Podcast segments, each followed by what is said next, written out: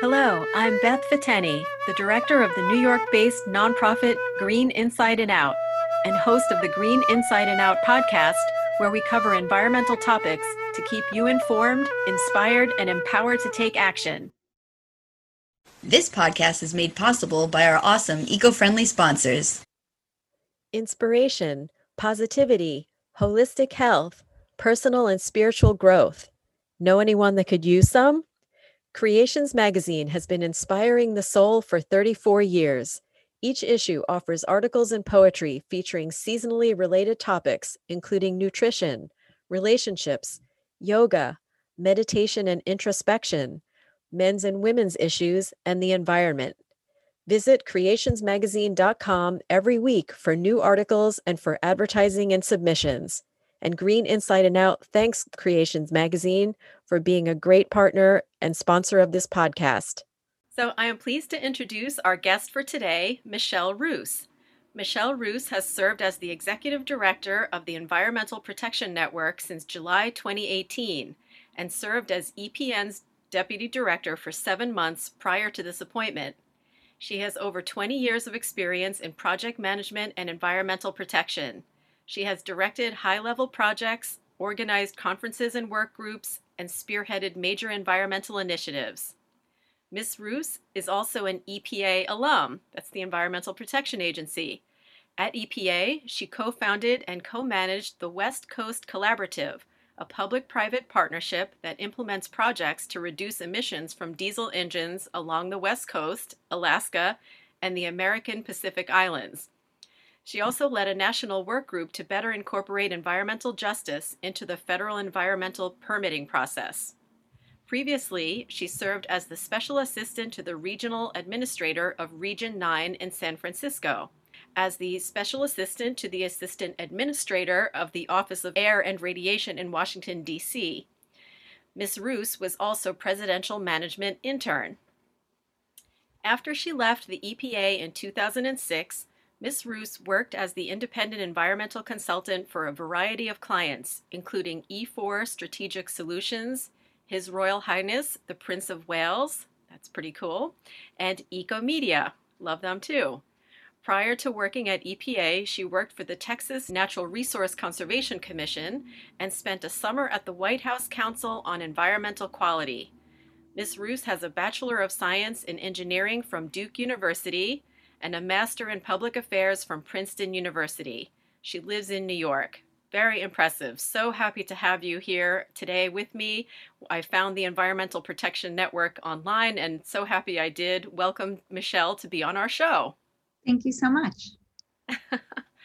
so, like I said, I found the Environmental Protection Network um, online one day and I said, Oh, what is this? This looks really fascinating. So, um, tell us what is the, the EPN, as it's called, and why it was founded.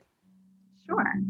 Um, the Environmental Protection Network uh, is a 501c3 nonprofit organization that comprises o- almost 550 EPA alumni, both career staff as well as former political staff from both Republican and Democratic administrations. We were formed in January 2017 in response to the campaign promises made by Donald Trump that he was going to eviscerate the Environmental Protection Agency and roll back many of the exceptional amounts of progress that were made um, over many decades.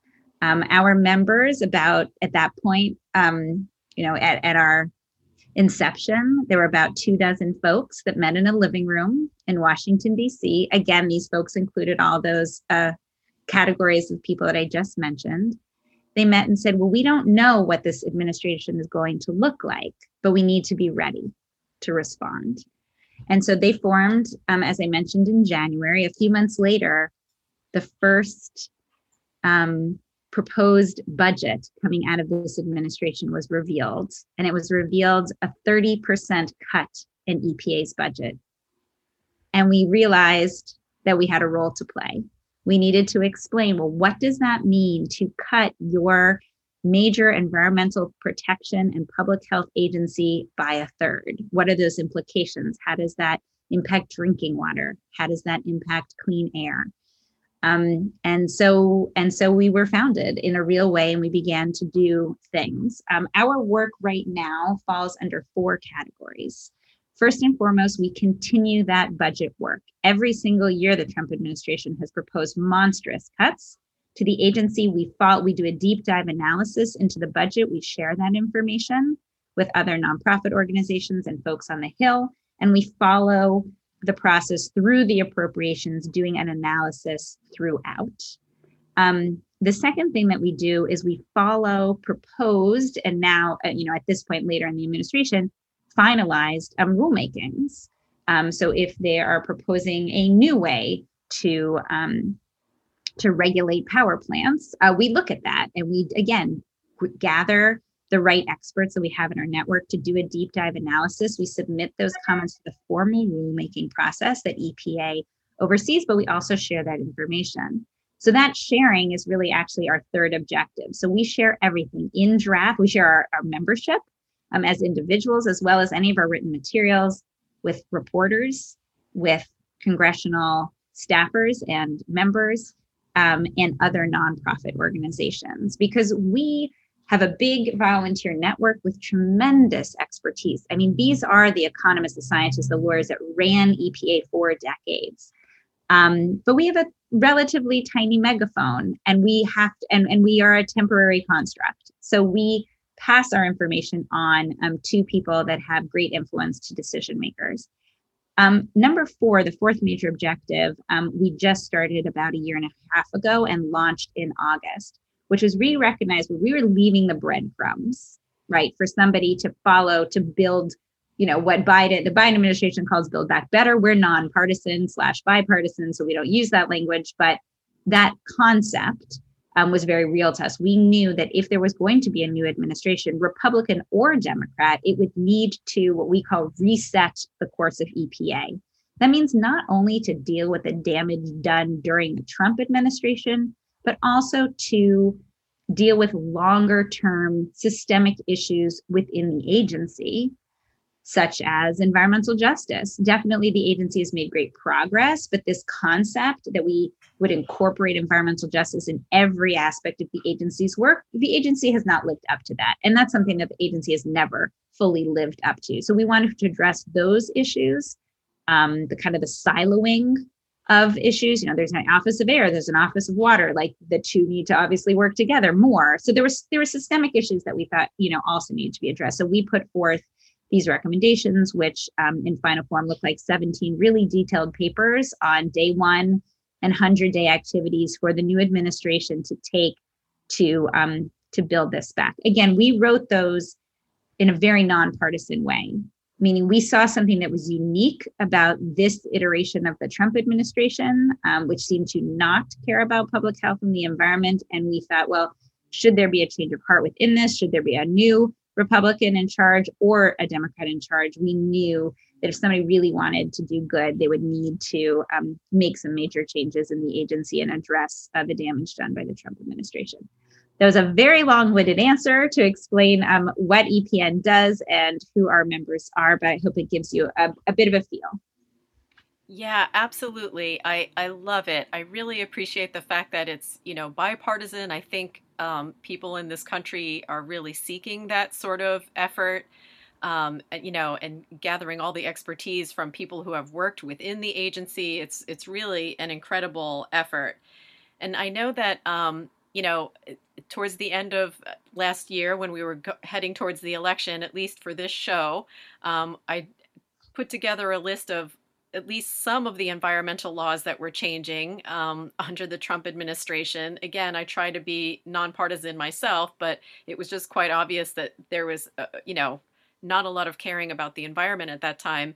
So we did a blog post and things like that. And there were so, so many issues that were being affected, you know, energy, water, endangered species, parks, everything.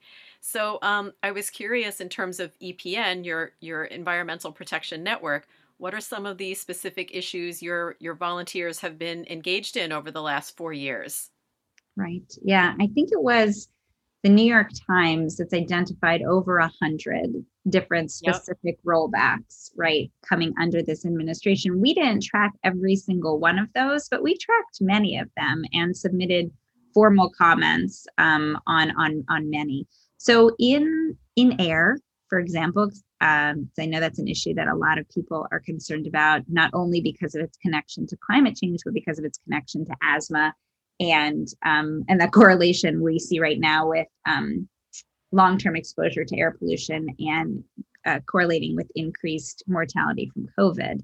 So air quality is very, very important. So we saw a lot of different um, actions coming out of this administration that our volunteers were intimately involved in, including um, the Clean Power Plan Replacement Rule, uh, ACE, uh, which um, proposed to regulate power plants in a far less effective and stringent manner than is needed. Um, we saw a lot of uh, work um, that needed done to dismantle um, the scientific integrity process.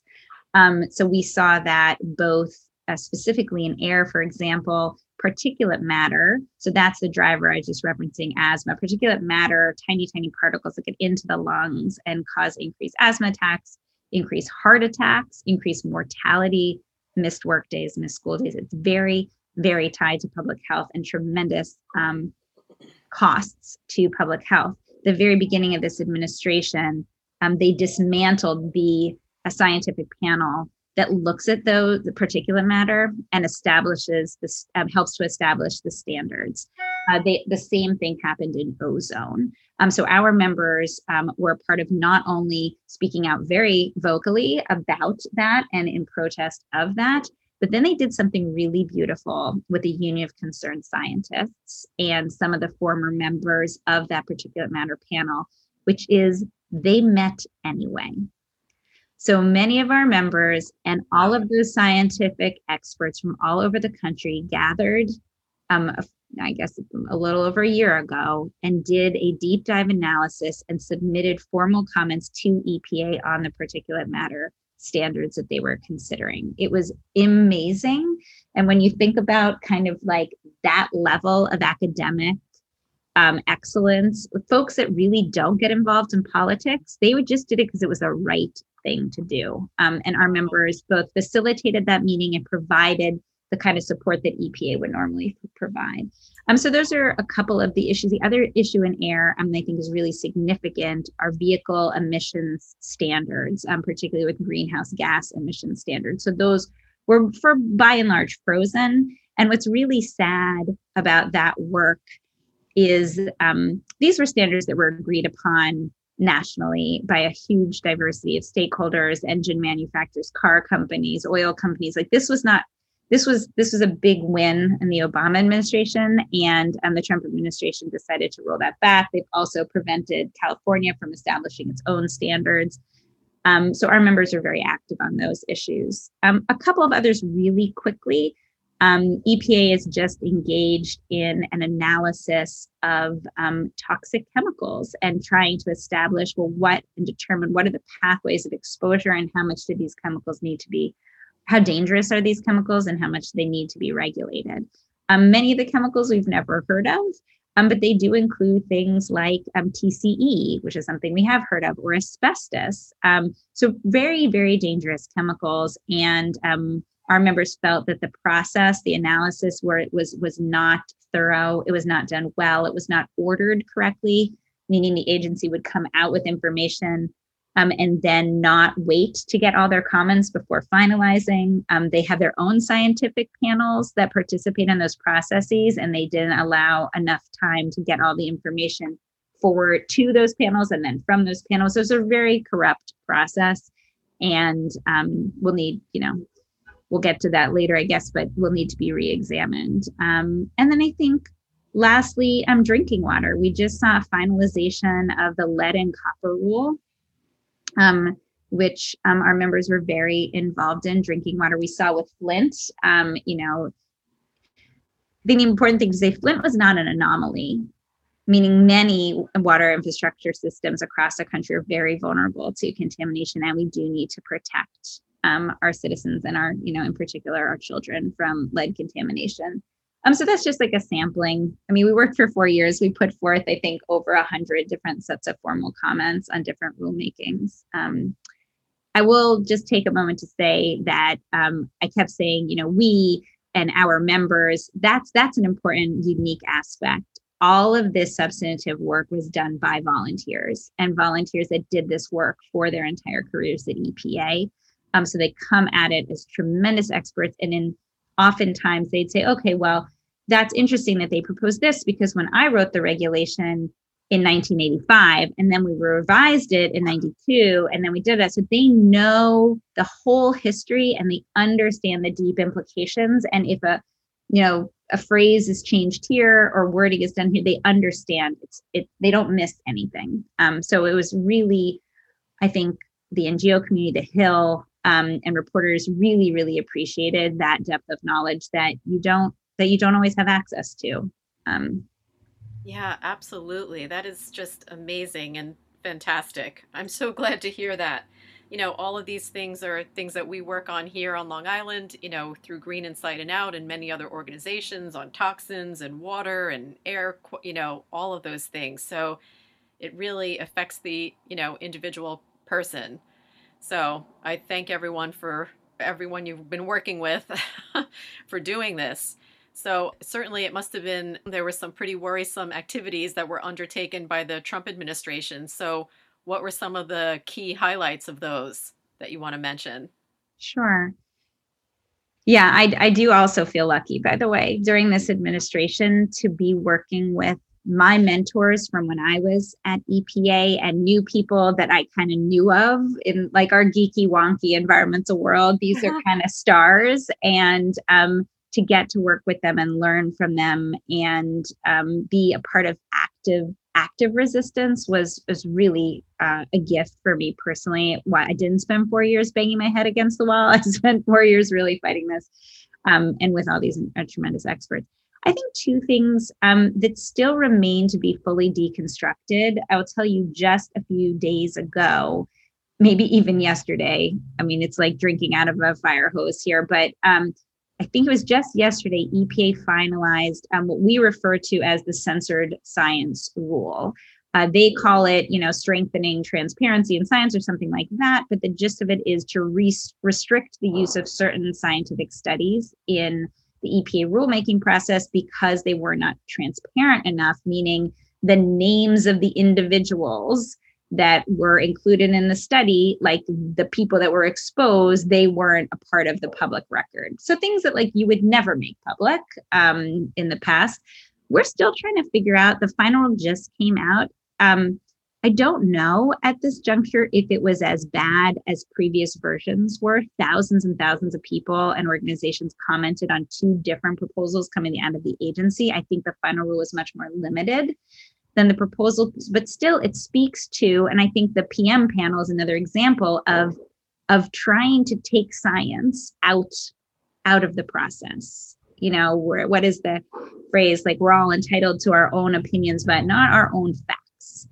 If you cannot make sound public policy that protects all of us, and in particular protects our most vulnerable in our society, whether they're vulnerable because of existing health conditions that are often correlated with um, low income or minority communities. Like there are so many people um, that we need to protect, that the government needs to protect. And if you remove science and you just go with your gut or what business says, um, that's a very that's very poor governance. Um, so the science rulemaking whole process and the chaos it caused was a nightmare. Um, to be determined how bad the actual final rule was and also how quickly um, a future administration could reverse it. On that same note, the attacks on cost benefit analysis were also very significant, meaning what could you count as a cost and what could you count as a benefit? Something that I, I remember reading about in school, but didn't really fully appreciate till I was working at EPA. Every significant rulemaking, you need to show how the costs to industry are smaller than the benefits to society.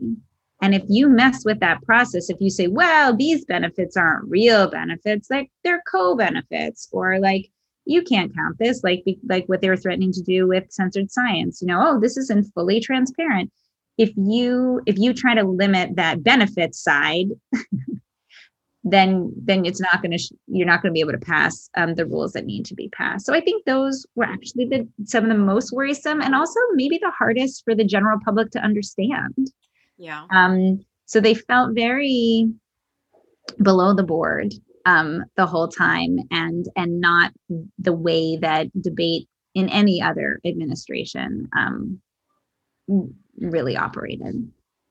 Yep, I have to do cost benefit analysis for my my own day job because I work for New York State on clean energy, and um, it's very critical. I mean, those are the that's the basis of how we make decisions on whether to move forward with certain projects. So definitely don't want to mess with that. I mean, for the life of me, I don't understand how environmental things can be um, politicized, you know, because it affects all of us. We all drink the water, we all breathe the air. Um, so it's just amazing. But but again, thank you for all this this work. So so I know you mentioned earlier um, the resetting the course of EPA. So tell us a little more about what motivated the Environmental Protection Network to do that resetting the course of EPA project and how you came up with your recommendations. Sure. I mean, as I mentioned earlier, you know, we were drinking out of a fire hose and we still are. You know, every day there was a different attack and and and we felt the need to respond and and put our experts on that to the best of our ability um, so it was a very hard decision to decide to look proactively, both because we didn't know if there would ever be an audience, right? We hoped there would be an audience in the sense that the Trump administration would change their their tune on this, or that there would be a new Republican or a new Democrat, but we did not know. And so it was really hard, and we had to do a lot of thinking within our volunteer network. Hey guys, you know how you're volunteering 20, 30, 40 hours a week for us? would you want to volunteer more? Do you want to do this other thing in addition? Like, will it slow us down? Will it get in the way? Is it going to be a, let's say there is an audience, will they actually listen to us? Will we be effective? So we did a, we did some really careful thinking and we spoke to lots of folks. Um, and we decided we got it, we had to do it. Um, and our members really stood stepped up like they have every single step, you know, in every moment um, in our organization's history. Um, we ended up forming 17 different work groups, each having, you know, four to 10 members. Those groups met over many months, wrote recommendations, and then we reached out to over 100 external organizations to share our initial thoughts. You know, so we could say, hey, you know mainstream environmental group what do you think about this recommendation? Or you know oh this regulatory body that works with states on water like what do you think about that? So we really wanted to ground truth our ideas and make sure we were heading in the right direction. I think that served us a few fold um, you know, having over a hundred of our members involved in writing the recommendations, ground truthing them with a hundred plus external organizations, we achieved something that we like to call surround sound, meaning these ideas and thinking about this became a part of a fabric of what a lot of people were talking about. You know, EPN was was founded to be a temporary construct in this moment in US history where we needed to we needed it to be here. Um, so we didn't need our recommendations to be labeled as EPN but seeing those recommendations in transition documents for other organizations seeing them you know as a part of campaigns seeing them as a part of what the new administration is speaking out on is really rewarding um, and shows um, you know and, and i think reflects that we got an early start on this that we were really really thoughtful and practical about what we were like bold and practical i think was often the balance right? It has to be big because we've got big challenges, but it can't be pie in the sky that can never be achieved. It really has to be within the realms of what is legal, what is possible. Um, you know what what what we're what the agency will be capable of doing um, to move forward. So that's a bit of a background on kind of what motivated us um, and and how we came up with our recommendations. And so, what were some of the core themes of resetting the course of EPA? Right. Um, so this seems very basic, but a big, it, you know, EPA has to reaffirm its commitment to fully protect public health and the environment. Like that switch has to happen. Um, EPA has lost a lot of respect in the community, just like the United States has lost a lot of respect internationally. That that commitment needs to come back. That back to basics. That back to mission. Um, that came across uh, loud and clear throughout um, that, and this reflects what I mentioned earlier, that scientific and economic analysis has to be free from political interference. You know, you might have a political agenda, and but you can't you can't take that agenda and and only take the fact you know only take a subset of information that supports that agenda. You have to be smart and you have to do good governance, which comes with looking at the facts. Um, incorporating environmental justice in every aspect of EPA's work is critical. It's not only critical because we've seen recently um, there's a different awareness of systemic racism, there's a different awareness of inequality than maybe at other points in history. But in the environmental movement, and I'm sure you know this from your work, it has been very clear um, how there is a disproportionate environmental impact on low income communities, communities of color, and indigenous populations. That's something we've known for decades. And it is very pervasive, and the agency has made tremendous progress in a lot of ways, but needs to do more. And we saw that in our water recommendations, and our air recommendations, and our Superfund recommendations. Like that lens of thinking about the most vulnerable in the population um, has to be used. Um, we also um, definitely weighted heavily um, actions that would have big benefits to the greatest number of people, including vulnerable populations. So, a need to address the most significant and pervasive public health risks to get, you know, the biggest bang for your buck, to get great benefits um, early on. We also talked about, and I'm sure you could appreciate this with your work at the state, um, that EPA has to collaborate with states, tribes, local governments, and other federal agencies. It just won't work.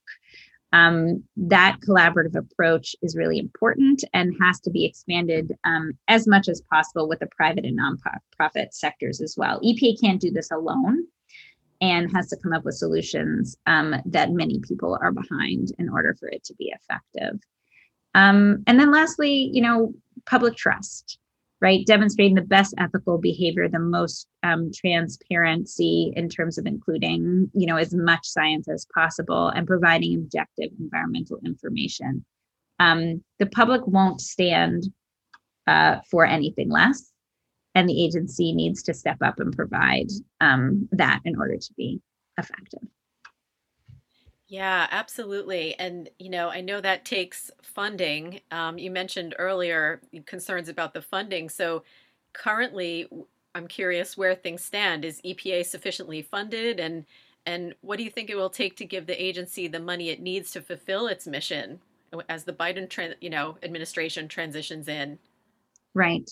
It's really, it's a hard question. So what has happened though, the um, proposed president's budget always came in the cut by a third. Um, Congress um, built the budget back up in the appropriations process, and EP by and large ended up with the same budget it had had at the end of the Obama administration. The problem is when you adjust for inflation, the budget is the same has not ever been this low since the Reagan administration. So there has been a real withering away of EPA's budget with respect to other investments in the federal government, and it is a problem. Um, we recommend a four year aggressive strategy to build the budget back up that will take tremendous amount of um, political willpower and will not be easy. I think um, as we you know i, I think that the, what what appears to be at this point i know this will air a little later but um, if the democrats are controlling the senate the house and the presidency that does provide a platform but there are so many needs across the federal government. And it is a very difficult balancing act to decide what you prioritize and what you don't. I will say this EPA's budget compared to other federal agencies is very small. so a relatively modest increase at EPA makes for a very significant greater ability um, to do its job. And if the administration, this incoming administration, is serious about climate change and environmental justice, that will, as you mentioned, take money. Yeah, I, I hope so. We're we're waiting to see. Many people are. So, what would you say are the priority actions for day one, or um, you know, or 100 day activities that the Environmental Protection Network recommends that the new administration take? Sure. Well, there are so many, right? We wrote 17 papers, and in each one we have. I think I think the theme across um, is very first and foremost um, a series of announcements stating what the intention is going to be. Federal rulemaking is lengthy. It's a lengthy, lengthy process. Um, and so, an intention stating, well, we have looked at what happened under Trump, and this is our plan, will be very important. So, here's the rules that we're going to actively roll back from the Trump administration. Here are the rules they're going to put on pause and here are rules that we're just going to move forward from. So i my background is in air pollution and in mobile sources. Um, the way that mobile sources are regulated is years in advance right? So this fleet coming forward here are the standards of that fleet. Uh, a reasonable um, recommendation that again the administration may choose to not you know follow is to ignore the rollbacks and the freezes that kind of happened here to definitely emphasize um you know the california waiver and getting enabling california and other states to um, move ahead of federal government. But in terms of the engine standards themselves to move forward we need to move towards electrification. Um, so i think those kinds of things to say you know uh, looking at these various rollbacks, where are we going to stand on each one um, is going to be very important. Um, I also think that a um, investment into things that have been historically problematic. So, non point sources of um, water pollution are very, very significant and very challenging to regulate. It is far easy to put a control on a smokestack or out, out of a pipe but when it's rolling down the hills when it ends up in the you know mixed with the stormwater when it when these these um, persistent chemicals pfas and others end up in our system you know how are we going to deal with this? I think um, fertilizers um, and things like fertilizer right so non-point sources and and these these kind of these new and emerging chemicals like there needs to be a real deep commitment in investing because this isn't what the regs were set up to deal with um, and so, real clear indications, and I apologize, I kind of mixed those together, but we'll separate them the non point sources and the new and emerging chemicals, um, big actions on both of those, because that's that's also where the rubber hits the road. That's where people see it. Um, you know, if your local water um, system is contaminated by these chemicals that come from, you know, nonstick pans and food packaging waste, um, that's that's our kids that are you know drinking that up um, and consuming you know products that are wrapped in it. Like we we have to the government will have to look holistically at why these chemicals are being used if there are safer alternatives how do you dispose of them um, and how do you clean things up? Um, so i think those are some of the day one and 100 day activities that would that set a different tone set a lot of intention and then and then push through. I will also just mention that so far the biden administration is sending those really strong signals um, with the political appointees that they have announced thus far um, and the fact that you see experts in climate and environment not only at kind of your typical um, agencies, you know, DOE, DOT, uh, EPA. Um, you see them in other agencies as well as um, in many of the White House um, picks. So those are good signals that uh, oh. they're taking it seriously. It's been encouraging to see the diversity of the group that's been chosen to lead these agencies. And, um, you know, I wanted to comment too here on Long Island, we do have an issue with, first of all, fertilizer, of course, especially in Suffolk County where this radio station is taking, uh, you know, resides. Um, and with PFAS and PFOA, they're um, fire retardant chemicals that have been used in, in firefighting foam, and we have it here on Long Island. So, certainly all these things that we're working on at the state level, but would be great to have national leadership as well. So, um, you know, I was wondering about what you were saying about how the new administration can address the the prior actions. So it's not like the new administration can just come in and reverse the actions taken under the Trump administration. It's going to take some work, from what you're saying. Definitely, and it depends on what the action was and at what stage of the game it's in. Um, so if it's an executive order, those can just be reversed or superseded. So that that's a relatively easy fix. If there is a final rule in effect, uh, you can't do much about it except for to propose a new rule that could supersede it. And like I mentioned, that is that is many years um, in the making. Uh, final rules in litigation. So let's say there's a final rule and people have sued on it. Um, the agency can stop defending it, uh, but they then still need to go through. Um, there, there will need to be a court decision on that, and depending on that court decision, they may may or may not need to go through a a, a rulemaking process. Definitely, if they stop defending it and the rule is deemed uh, inappropriate, illegal, whatever, um, not valid, and doesn't go into effect, then you could see, you know, things going back um, pretty quickly. But again, the legal, pro- you know, the court process also doesn't take um, no time. It takes some time. Regulations in process, which means that if a rule is proposed but not final, that can just stop. That that can just go away. Mm-hmm. Um, we actually are watching carefully. There are rules that have been finalized, but not um, the final language has been put out there, but it hasn't been signed or it hasn't been put in the Federal Register. I think that's going to be very interesting to see exactly how that pans out. Um, some of those, if they don't meet the right criteria, can just be removed. They were not um, finalized. Um, and so that's like just some of the samples. So they're get, that's a fascinating process that the new administration will need to go through to really figure out okay what stage is everything in? And then as i mentioned earlier from those that it's not clear that it can just go away how are you going to prioritize? Because if you spend if the new administration spends all of if they're say well let's first roll back all the rollbacks let's reverse everything that happened to trump well that's going to take four years.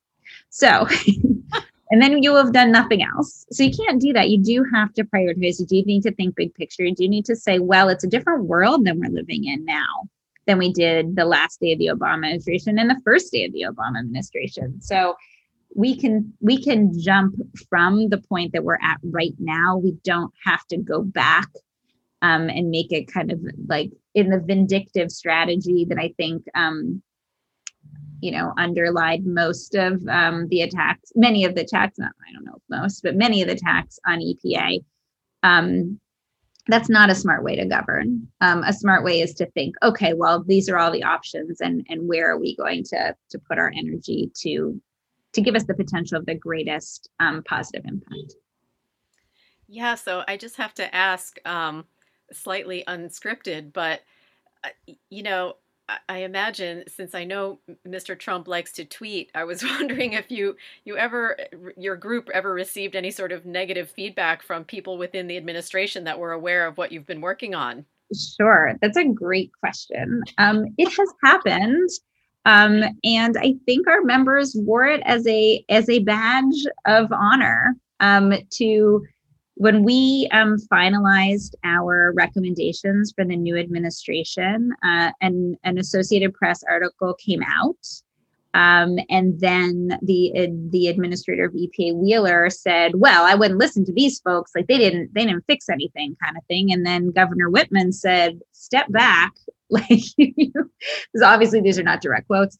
You know, hold on a second. Like, don't attack us. Like, commit yourself to doing the work that needs um, to get done. And I think when you have, you know, the administrator of EPA and a Republican administration attacking Governor Whitman. Um, From New Jersey, Christie Todd yes. Whitman, who used to run the EPA for the, our listeners. Yes, exactly right. She was the administrator of EPA um, during the George W. Bush administration. You know, when you see that, you know you've gone off course. That is like there's something really um very seriously wrong um with that. So we've seen that. We've seen you know, other other kinds of attacks. We've not been in a Trump tweet, um, but um, I, am okay with that as well. Um, There's still time. There's still time. Oh, let's not wish it on ourselves. You know, I, I definitely care about um, environmental justice concerns, especially given all of the, um, you know, racial discord we've been seeing in the country uh, uh, as of late, unfortunately. So, what are your thoughts on how the new administration can best pay attention to addressing environmental justice concerns in underserved communities? We certainly have some here on Long Island. Yes, absolutely. I mean, there's so much work to be done, and we could spend a whole hour talking about this. I'll just mm. hit the the kind of the highlights. Is you need to direct every EPA program office to incorporate EJ in all significant actions and make EPA's workforce accountable for doing so. So, a, um, a, a, a plus or a minus of working for the federal government is um, you have annual reviews. Um, you are you are evaluated based on specific criteria that determine whether you get a raise, whether you move up, whether you're eligible to apply for um, more management heavy jobs. Um, that needs to be in everyone's um, performance goals. Uh, how did you know to incorporate EJ into what you're doing, whether it's giving grants um, or uh, you know uh, writing rules. Um, so that needs to be everybody's got to be accountable in a real, tangible way. Um, more we talked about this before. More money, more, more money. Um, needs to go to directly to communities. A lot of times, um, municipalities would receive money. A lot of times the grants are very small. A lot of times the grants are one year and never again. Like there needs to be a real deep investment into getting money to communities because communities know the solutions to their problems. They've been fighting them for decades. They are very intimately aware of the drivers of risk and they need to be empowered to fight for those um, things and build their capacity um, to defend themselves. Um, there's a lot of legal and policy foundations that support environmental justice that have been underutilized in this administration. Those need to be enhanced and revitalized and just plain old used. I think another uh, issue that, again, over many, many administrations, um, Title VI of the Civil Rights Act, which prohibits discrimination based on race, color, national origin, um, that needs to be expanded and reinvigorated. Um, I was actually just talking to an environmental justice group the other day, and they're saying, well, we've all but given up on our Title VI complaints that we made decades ago, and nothing really happened. Um, that's a really powerful tool. I think we're seeing it um, used more effectively uh, fairly recently. And if the agency can recognize and learn um, more, you know, how to effectively um, use that um, enforcement right, I think I think we we'd see a lot more progress. Um, lastly, um, the investment in communities needs to be big. Our organization actually um, recommends to create something we we would call it the Community Pollution Reduction Program (CPR) program, um, but it's basically to to invest money and take actions responding to the express needs of the community. Meaning, you can look at a lot of data a lot of information. Okay, there's highway pollution. Okay, there's this smokestack. Okay, you got to sit down with the community um, in that prioritization process, um, give them the funding and um, the mechanisms to help them make that decision and then help them see it through. Um, I think that is also a big part of what we've seen with the racial justice and equity movement um, is empowerment of people to um, determine their futures. Um, and I think the environmental protections can follow that that same lead. Yeah, absolutely. And here in New York State, um, we adopted the CLCPA. It's the Climate Leadership and Community Protection Act. Always hard mm-hmm. to remember. Um, you know, to help really invest more in in climate change, you know, reduction. Um, and it's been a big priority here in New York State for sure. So um, you know, I recall even a few years ago under the Obama administration, there were ARA grants. Uh, it was the American Recovery yeah. Something Act, I forget. Yeah. And um, we were able to use a lot of those funds for energy efficiency in homes, mm-hmm. which did go to communities in need. So it was, you know, it really does make a big difference. And um, of course, I, we have to close soon. But my last question is I, I wanted to hear what you had to say about what you think the new administration can take can take on in terms of bold actions on climate change. That's something a lot of our listeners are interested in. Right. So I will use this opportunity to promote another effort that is not an EPN effort, but a really valuable um, effort called Climate 21. So it's climate21.org. And this was a bunch of folks, uh, many of whom worked under the Obama administration, that recognized that a new administration would be facing climate and would need to take an all of government approach. Meaning it's not EPA is not going to solve climate, nor is like the you know if there's a new clean power plant plan that's not going to climate is everywhere just like environmental justice is everywhere it's in everything that we do and it needs to be considered so what they did is had um, they wrote papers on a variety of different agencies um, from the executive office of the president itself to the office of management and budget to the department of interior department of energy department of transportation USDA et cetera state they hit a whole bunch of agencies and basically said, well, here are um, similar to ours, you know, day one, 100 day, you know, first 100 day actions that need to be taken. And all of these agencies need to work together in collaboration. Um, I think, as I mentioned earlier, there's some good signals coming from the Biden Harris administration that they're serious about this. We saw the announcement of John Kerry as kind of the international climate czar and Gina McCarthy. So Gina McCarthy was the EPA administrator, um, the the second part of the Obama administration. Um, she's an exceptional leader. Um, and I, it was a coup that they got her for sure um, to do this. Um, she has tremendous sway, and this this um, idea that she would be working across all these different federal agencies to address climate is very, very powerful. Um, I so, so I think following that signal, um, that kind of strong interfederal agency approach um, to climate is key. Um, and and an end to the debate is climate real or not, right? We just got we we we've moved past that. Um, we just got to do the work. And I think for local communities, because you mentioned that part of climate is definitely mitigation, but it's also resilience and adaptation you know we as a we as a global society have waited to the bitter last moment here to make a change on this and we will and we have been and we will continue to feel the implications of climate and we also need to build all communities and especially our most vulnerable communities ability to deal with um, flooding inclement weather um, you know catastrophic events um, you know we need to be ready for that yeah, absolutely. We we know that here on Long Island after Hurricane Sandy, we were really right. badly damaged. Mm-hmm. So, um, yeah, this is so so exciting to hear all these initiatives that you're talking about, and um, we really hope that things can can change with the new administration and and move towards a more environmentally friendly frame of mind. um, you know, here in New York, we're we're working on electric vehicles and energy efficiency and solar and wind, and it will be really helpful to have the support of the federal government. So, again, I really appreciate all the work you and your volunteers are doing. It's been wonderful having you on the show. We've been listening to Michelle Roos of the Environmental Protection Network. So, would you like to tell us your, your website? In addition to climate21.org, all our listeners be sure to check that out.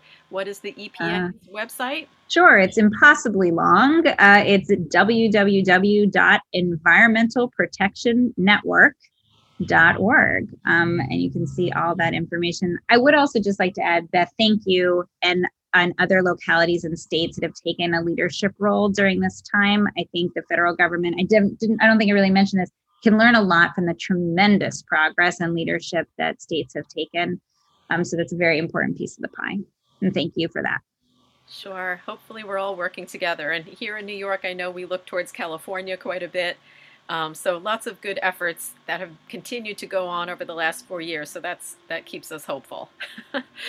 so again, thank you so much. We've been listening to Michelle Roos of the Environmental Protection Network.org. Make sure to check that out. And that brings us to the end of our podcast. We hope you enjoyed it, learned a lot, and feel inspired to take actions to protect our Earth so we can all protect our health.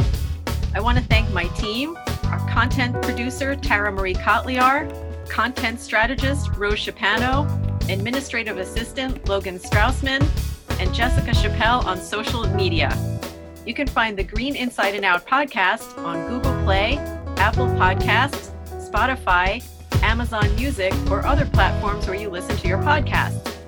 Please subscribe and give us a review. If you would like to sponsor a podcast, please see our website, greeninsideandout.org, where you can also learn more about the work we do.